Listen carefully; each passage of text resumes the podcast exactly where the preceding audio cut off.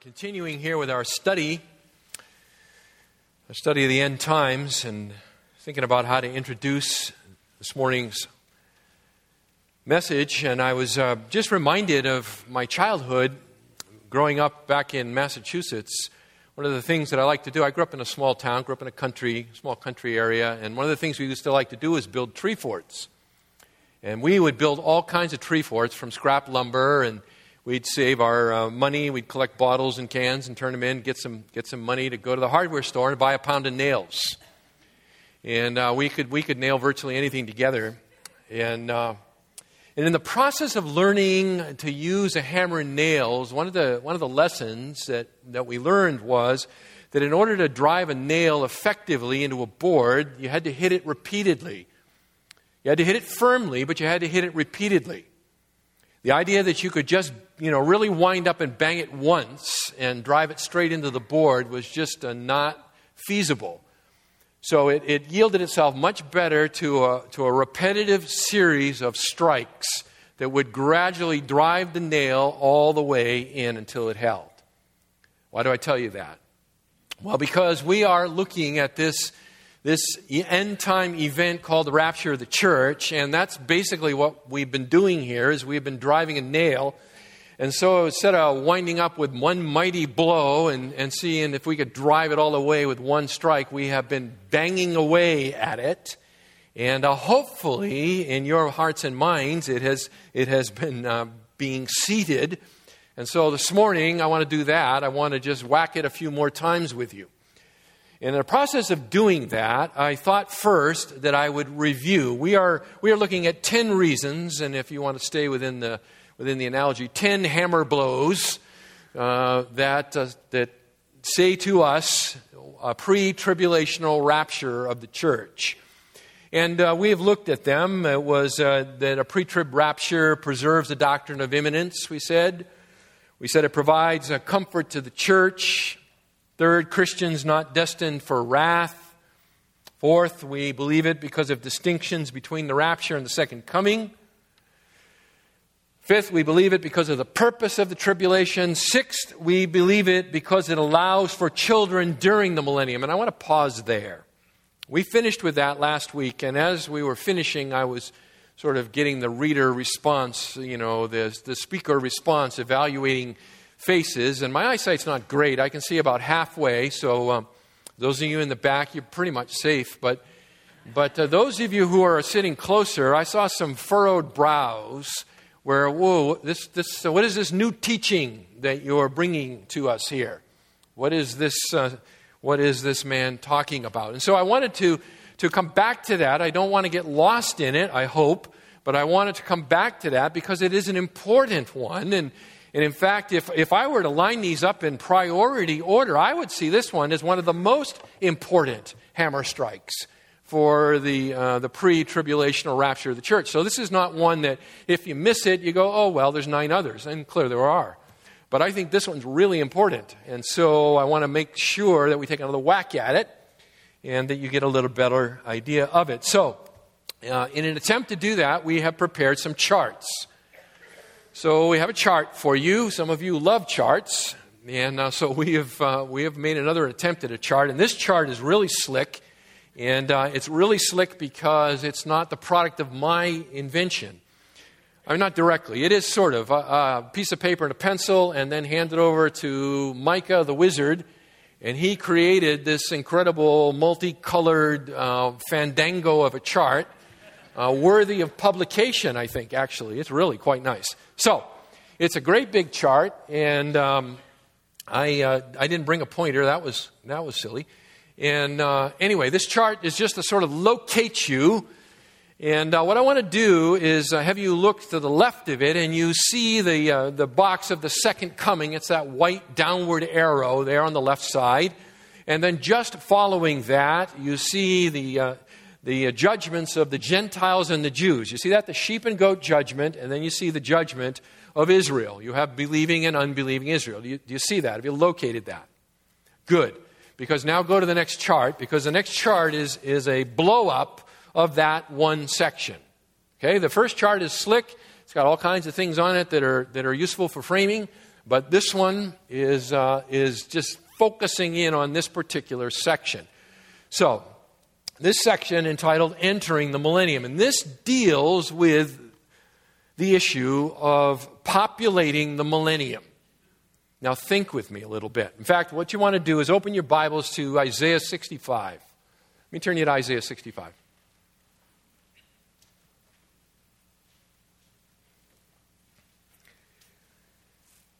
In Isaiah 65, we are given a prophecy of Messiah's kingdom.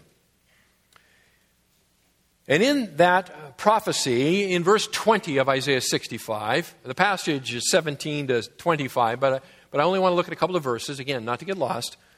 But Isaiah 65 and verse 20 it says there that no longer will there be in it an infant who lives but a few days, or an old man who does not live out his days, for the youth will die at the age of 100, and the one who does not reach the age of 100 will be thought accursed. So people will be dying in Messiah's kingdom. You need to think about that for a moment.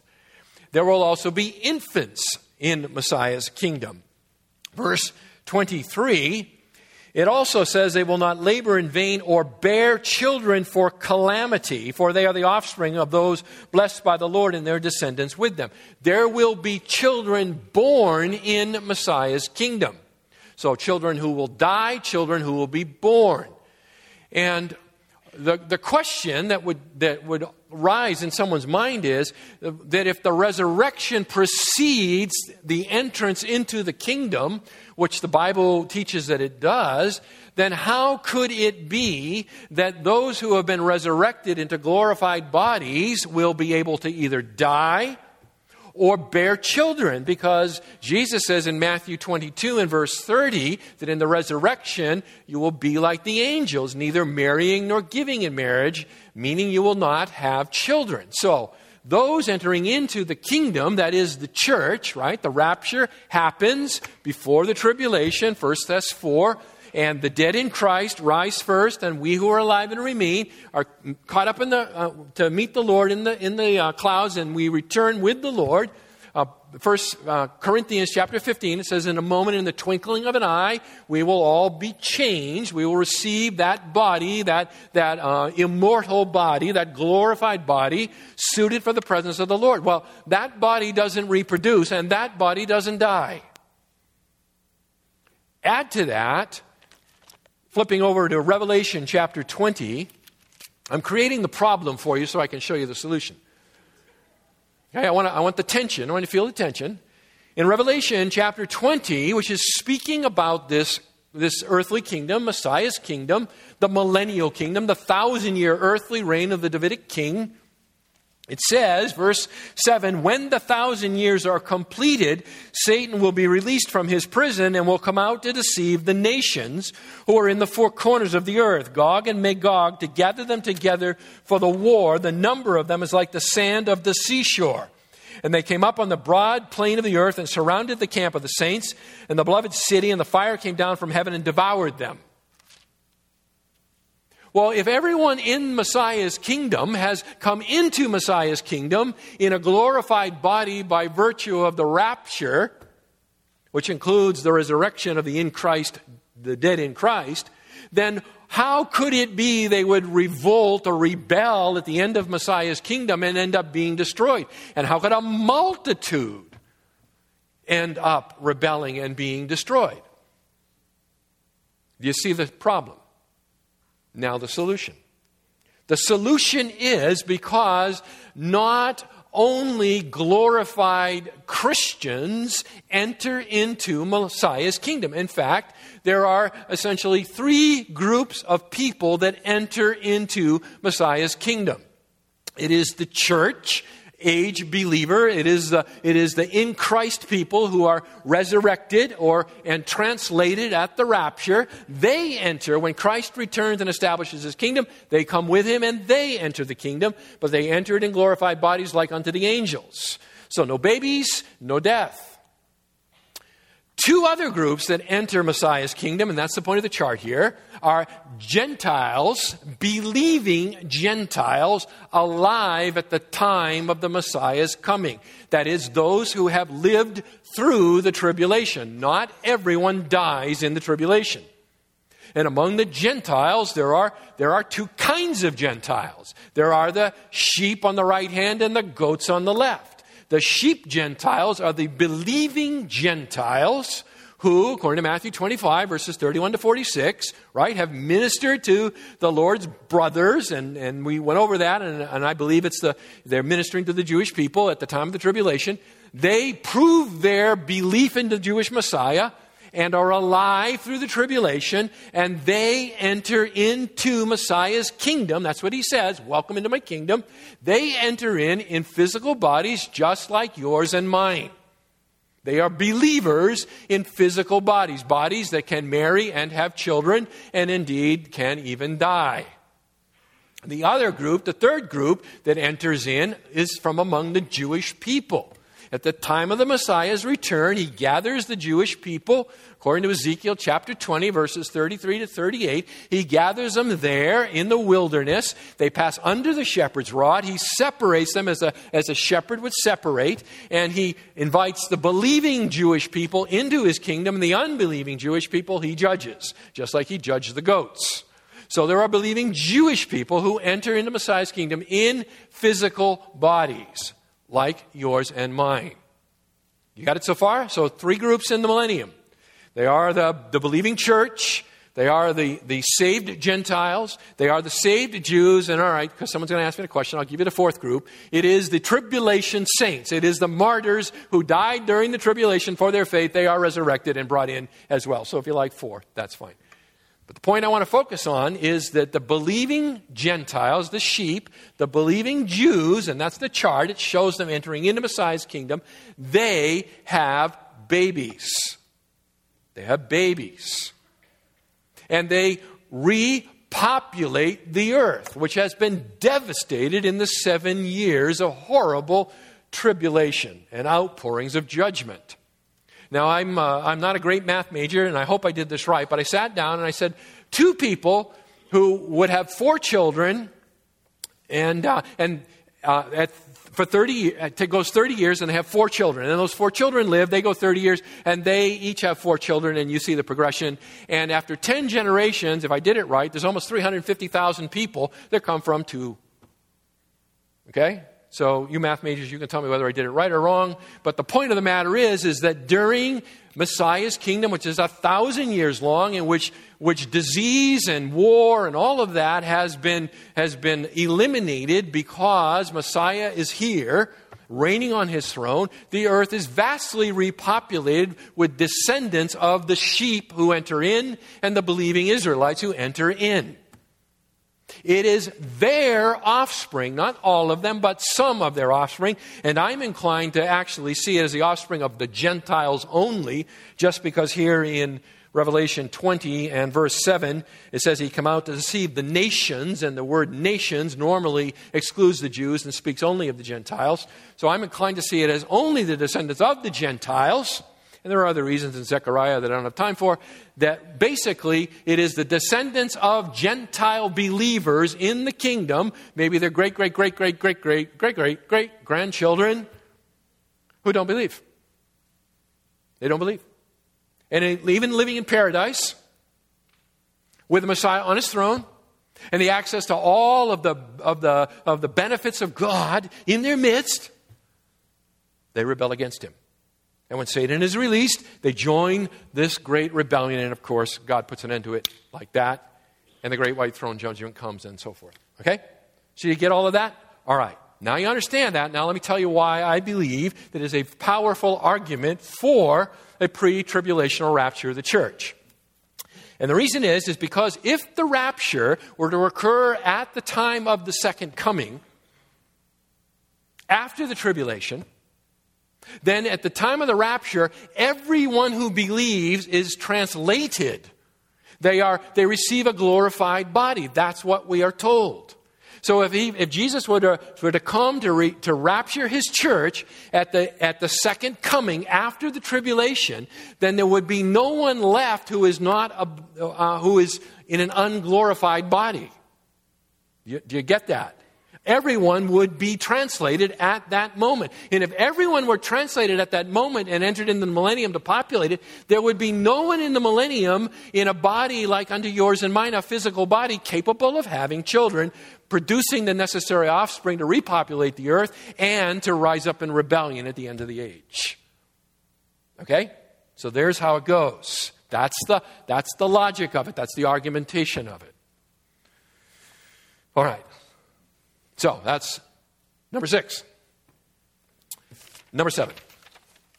Number seven. Oh, man. Number seven. We believe and teach a pre tribulational rapture of the church because of the promise of John 14, verses 1 through 3. John 14, verses 1 through 3. So I want you to turn to John chapter 14, and let's just be reacquainted with the promise. Now, John chapter 14 follows John chapter 13.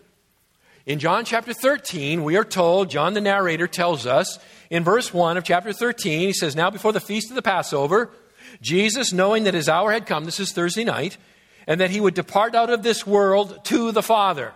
Jesus is leaving the world and going back to the Father, he says. Go over to, to uh, verse 36. Simon Peter said to him, Lord, where are you going? Jesus answered, Where I go, you cannot follow me now, but you will follow later. Where is he going? He is going to be with the Father. You will follow later, he says, to be with the Father. That's the background. Chapter 14, verse 1. Do not let your heart be troubled. Believe in God, believe also in me. In my Father's house are many dwelling places. If it were not so, I would have told you, for I go to prepare a place for you. If I go and prepare a place for you, I will come again and receive you to myself, that where I am, there you may be also. Jesus is promising his disciples, and by extension through them, us, he is promising that he is going to prepare a place in the Father's house and to come and to receive them or take them to be with him in the Father's house. That's what he's saying. And that is to provide for them comfort. Now, it's important to understand that he, that he does not say that the purpose of his future coming is so that he can be where they are, but so that they can be where he is. His purpose is not so that he's not coming for them so that he can be on earth where they are. He is saying instead the purpose of his coming is so that they can join him and be where he is in the Father's house, aka heaven. Okay? You get that? That's important. What I want to do now is uh, have you keep your thumb here in John 14 and your finger, or however you do such things, in 1 Thessalonians chapter 4. Because what I want to do is I want to show you the similarity, and I believe the identical, uh, speaking of the identical event of the rapture of the church in 1 Thessalonians chapter 4 verses 13 to 18 and the promise of Jesus in John 14, 1 to 3. In fact, I'll take it a step further. I believe the reason that believers are so discomforted in 1 Thessalonians 4 is because when their loved one died, they think somehow they are going to miss out on the promise that Jesus has given them in John 14, a promise that is to provide great comfort. Therefore, Paul says, don't, uh, don't weep like someone who has no hope. It's not that, you know, you have no hope in a resurrection. No, that's not the point. Don't weep like someone who thinks you have missed out on the great promise of John 14. It's the same event. Okay. Let me try to demonstrate it to you. I've got four similarities here I just want to kind of show you quickly. So, first, John 14 and 1 Thess 4 both involve a descent from heaven. Right? Jesus says in, in um, uh, verse 3 of John 14, he says, I will come again. I will come again. In 1 Thess 4, in verse 16, Paul says, The Lord himself will descend from heaven. So he's coming again from the Father's house. Paul says he will descend from heaven. Where is heaven? What is heaven? What is the Father's house? They're the same place. Okay? So they both involve a descent from heaven. Secondly, the Lord himself will receive his followers uh, unto himself. So, verse 3 of uh, John 14, he says, uh, uh, I will come again and receive you to myself. I won't send somebody for you, I will come for you. Some people think that this is talking about Jesus coming to receive someone when they die, but that's not true. This is talking about a promise to come and to receive the believers to himself in the Father's house. So he says, I will come again and um, receive you to myself. And verse 17 of 1 Thess 4 says that we will be caught up, we will be caught up to meet the Lord in the air. Okay, so we will be caught up to meet the Lord. I will descend to receive you to myself. We will be caught up to meet the Lord in the air. Right? So we, he, Jesus, will receive his followers unto himself. Third, the purpose of both is that the believers can be where he is. Not that he can be where they are, that they can be where he is. So you see it in, uh, in John uh, chapter 14 that where I am, there you may be also. Not where you are, I may be. Where I am, you may be. Why do I come to get you? To take you back to where I am. And Paul says in, uh, in uh, 1 Thessalonians 4 and verse 17, we shall always be with the Lord. We shall always be with the Lord. Where's the Lord? The Father's house. Okay? Fourth, it's, it's given by both Jesus and Paul as a means to, to calm a troubled heart. It's given as a means to calm a troubled heart. Verse 1 Let not your hearts be troubled. Why were their hearts troubled? Their hearts were troubled because they, Jesus said, I'm leaving you. I'm leaving you. And he says, But let not your hearts be troubled. I'm going to come and get you. I'm going to bring you back to where I am. Paul says in 1 Thessalonians 4 and verse 18, the purpose of all of this teaching, that Jesus is going to come and he's going to receive both the living and the dead, uh, uh, believing, living, and dead to himself, the in Christ people. Why? To comfort one another with these words. Okay, so the purpose is the same it is to comfort the believers. Now, listen, if the rapture occurred, if the rapture were to occur at the end of the tribulation period, then it is pointless to prepare a place in the Father's house. There makes no sense to prepare the place in the Father's house when at the second coming Jesus is descending to the earth to assume the Davidic throne in Jerusalem and set up his earthly kingdom. The pre tribulational understanding of the rapture of the church, that it precedes the tribulation, makes far more sense out of the, pro- out of the promises given here, okay?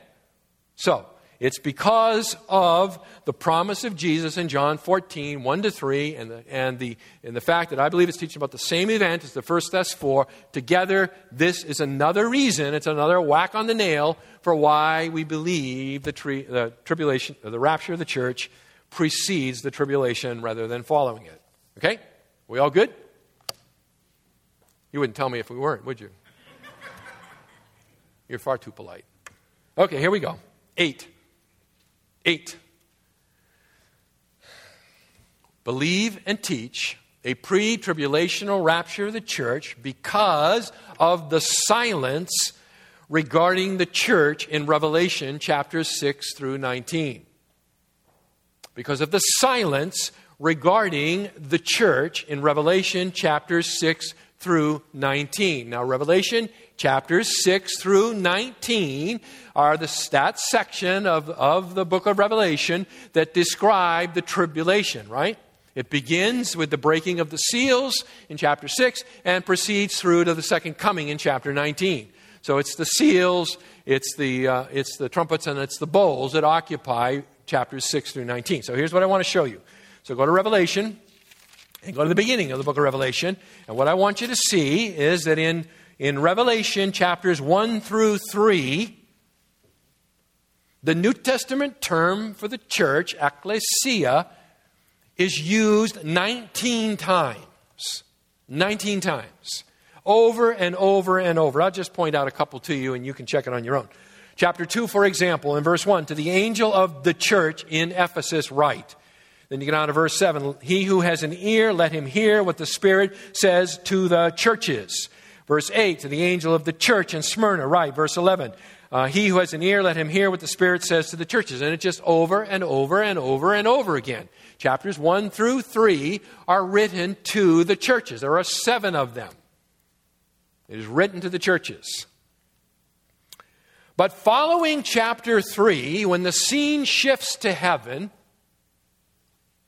from that point forward, there is never again a mention of the church.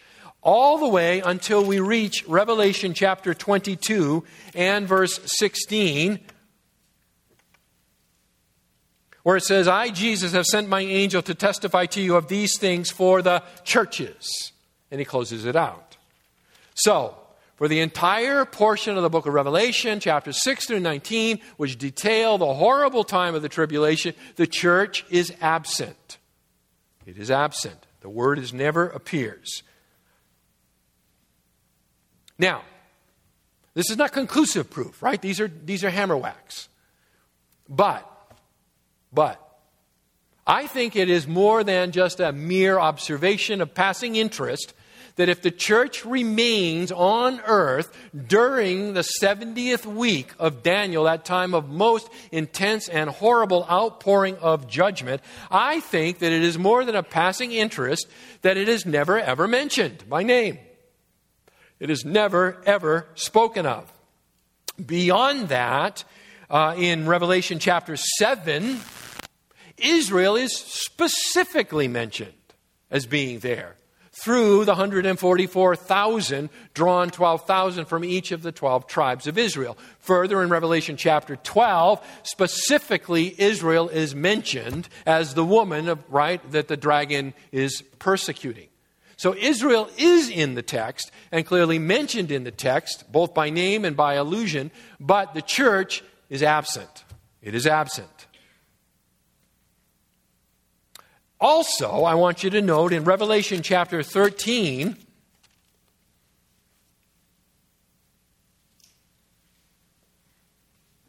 that the church is absent from the standard formula in which it appears repetitively in chapters 1 through 3. So, Revelation chapter 13, verse 9 if anyone has an ear, let him hear. If anyone has an ear, let him hear. We're used to, to, and almost would reflexively fill in the rest of what we would think would go in the verse, right? Let him hear what? Let him hear what the Spirit says to the churches.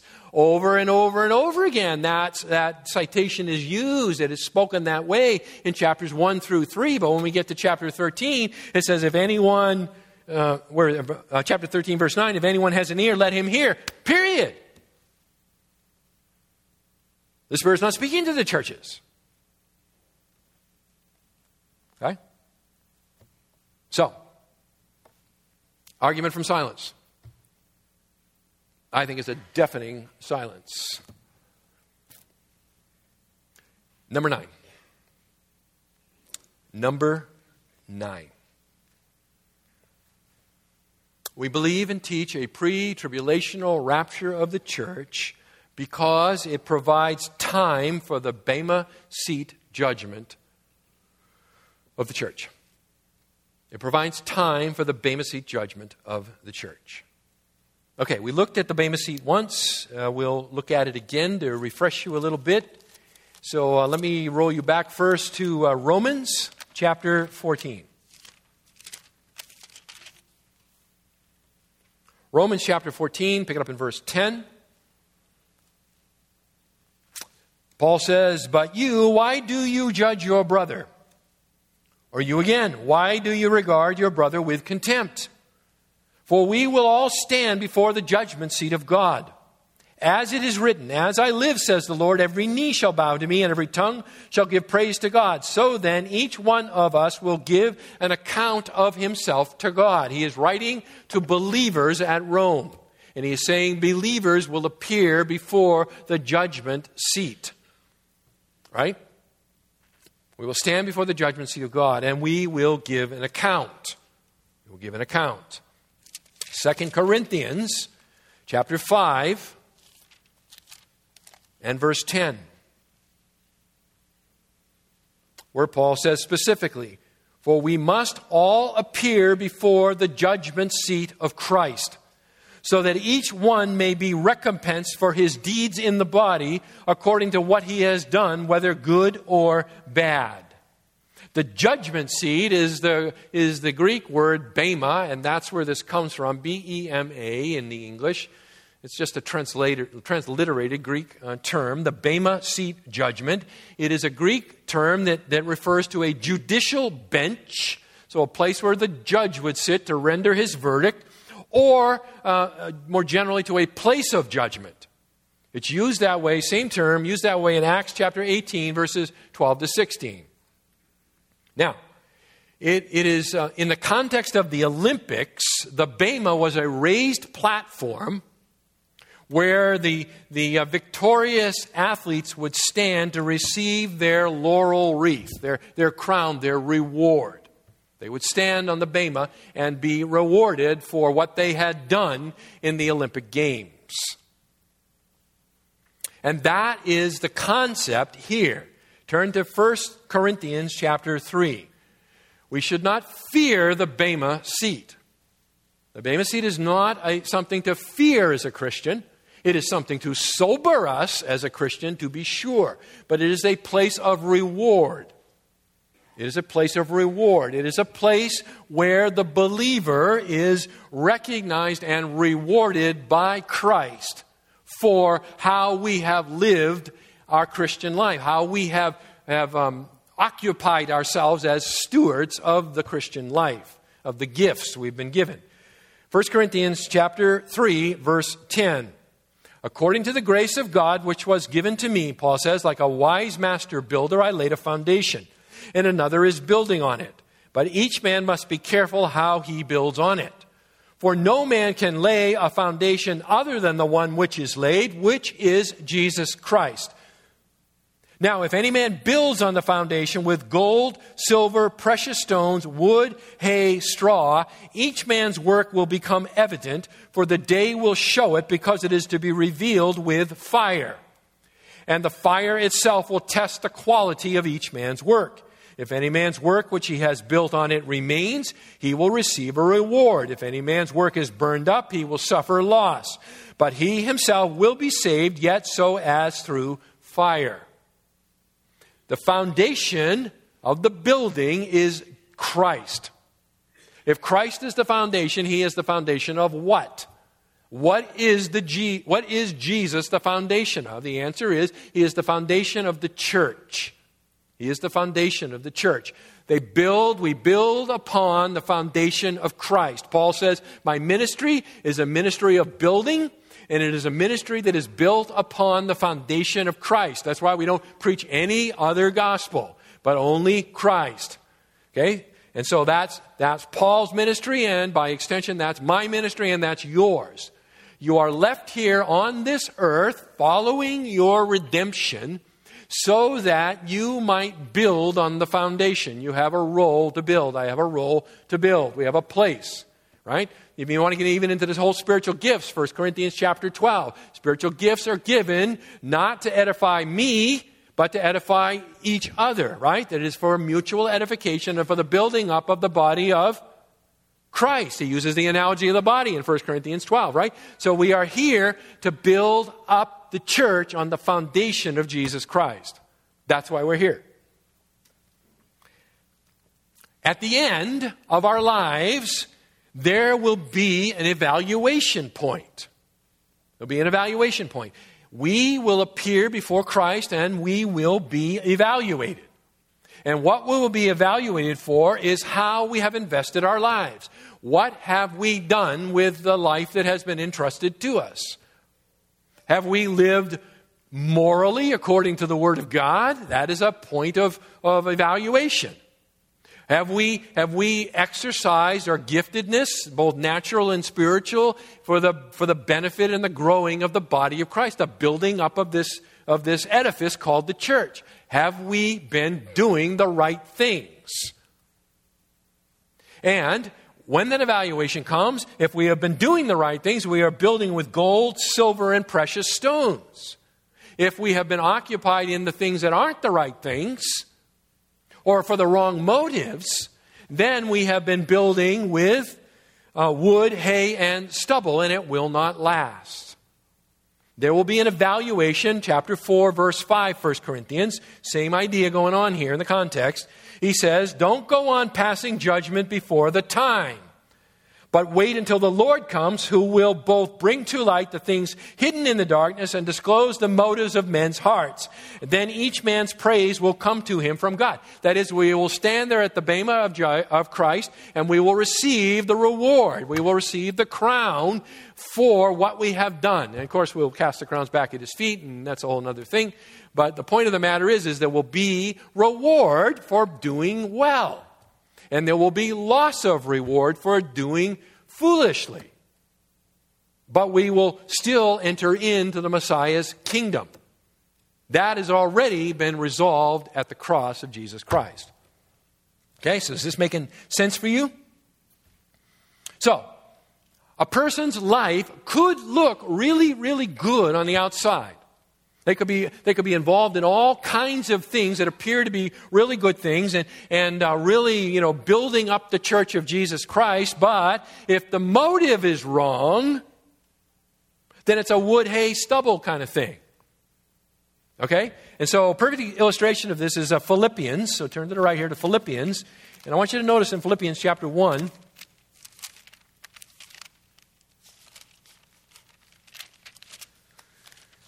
Uh, Paul, uh, Paul is in prison in Rome. And he says, uh, you know, the people in Rome, they're getting bold. The believers are bold because of my imprisonment. So the good's coming of this thing. And he says, but some to be sure, verse 15, chapter 1, some to be sure are preaching Christ even from envy and strife but some also from goodwill. The latter do it out of love, knowing that I am appointed for the defense of the gospel. The former proclaim Christ out of selfish ambition, rather than from pure motives, thinking to cause me distress in my imprisonment. What then? Only that in every way, whether in pretense or in truth, Christ is proclaimed, and in this I rejoice. Yes, and I will rejoice. So Paul is saying, hey, listen, there are people out there preaching the true gospel of Jesus Christ, but their motives are all wrong. Their motives are all wrong. But Paul says, I can rejoice in that because, uh, because Christ is being preached, and that's the most important thing. And uh, by the way, you know, in the long run, God's the one who sees the motives, and He's the one who can perfectly evaluate it, and He's the one who's going to give reward where reward is due, and He's the one who's going to withhold reward when it should be withheld. At the Bema seat. We good? So, what does this have to do with the rapture? Well, Here's what it has to do with the rapture. When does the Bema judgment happen? I mean, you gotta, you gotta chronologically stick it somewhere. Okay? It's got to be placed somewhere. So, when Christ returns, we are told specifically there is the judgment of the Gentiles at the sheep and the goats, and we are told specifically there is a judgment of Israel at the shepherd's rod. But this judgment here seems to fit really, really well when the church has been raptured to be with Christ during the tribulation. When, when he has come to take them to the Father's house. There at the Father's house will the, the dispensing of rewards happen for his church. The Bema Seat judgment. Okay? It provides a time chronologically that appears to fit really, really well for the Bema Seat judgment to go right there. Okay? If it's a post tribulational rapture of the church, then it's just one more judgment to try to cram into a very short period of time because Daniel chapter 12 is really quite clear. And, and I, uh, it's not in your notes, but I'm going to flip you over there and, and uh, do this and probably raise 10 questions and answer one. But I'm going to, I'm going to be really bold or foolish and do it. So I'm going to take you to chapter 12.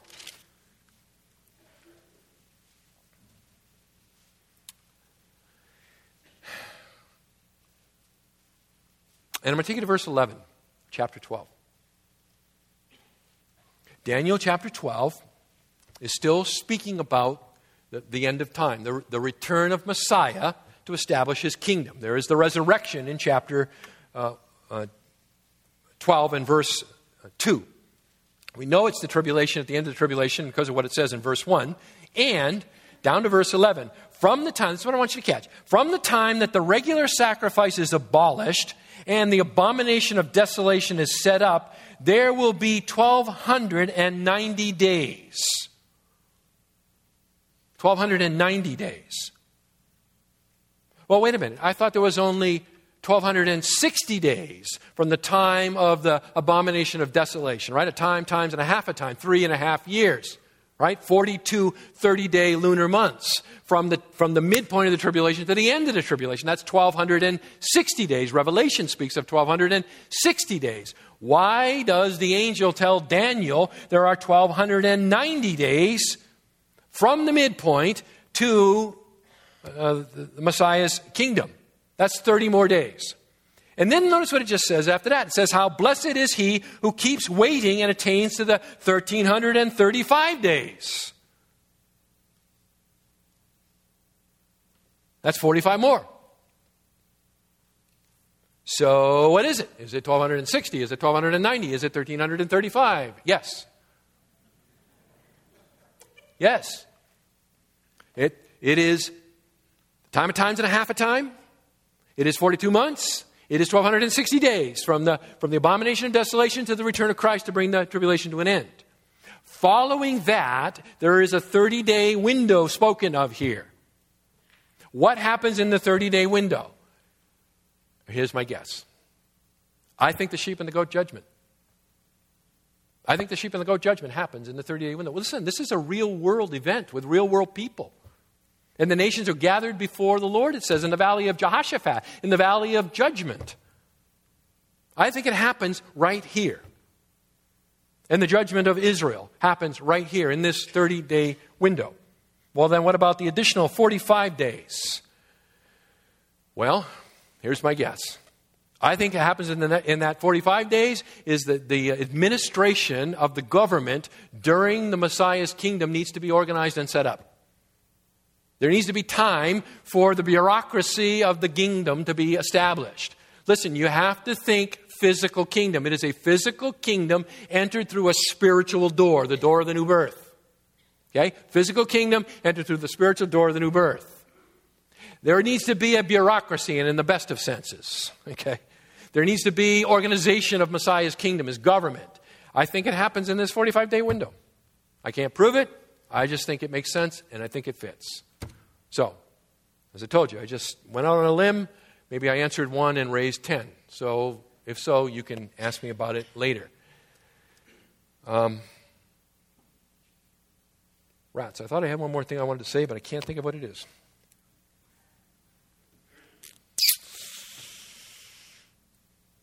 Oh, well. It'll come to me. And we're going to come back to it next week. So, Bang, bang, bang, bang, bang, bang, bang. I think that's nine. Okay? We're tapping it in. Okay? Think on these things. Follow the scriptures. Oh, I know what it was. That's good. Some people are confused about the. They're saying, David, are you saying to me that, that in this thousand year kingdom there are, there are people in physical bodies like, like mine who you know, eat and sleep and, and have to drink and, and breathe air, and if they don't, they die? Yup. And you're also saying to me that there are people in glorified bodies who no longer have to eat or, or sleep or drink or, or in order to sustain themselves? They're, they're, they're like unto the angels? They are, they are now immortal? Yup. Well, how can you have two kinds of people living in the same world? And I would say, well, it worked pretty well after the resurrection for a period of 40 days. Huh? Jesus even ate. That gives me hope in the millennium, by the way. kind of thinking about opening up a millennial burger shop.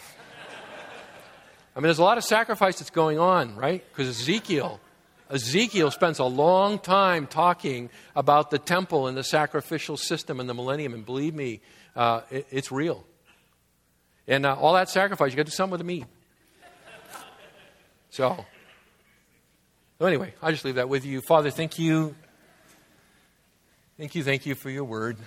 And um, may you just enlarge our capacity to uh, both love it and to understand it. In Jesus' name, amen.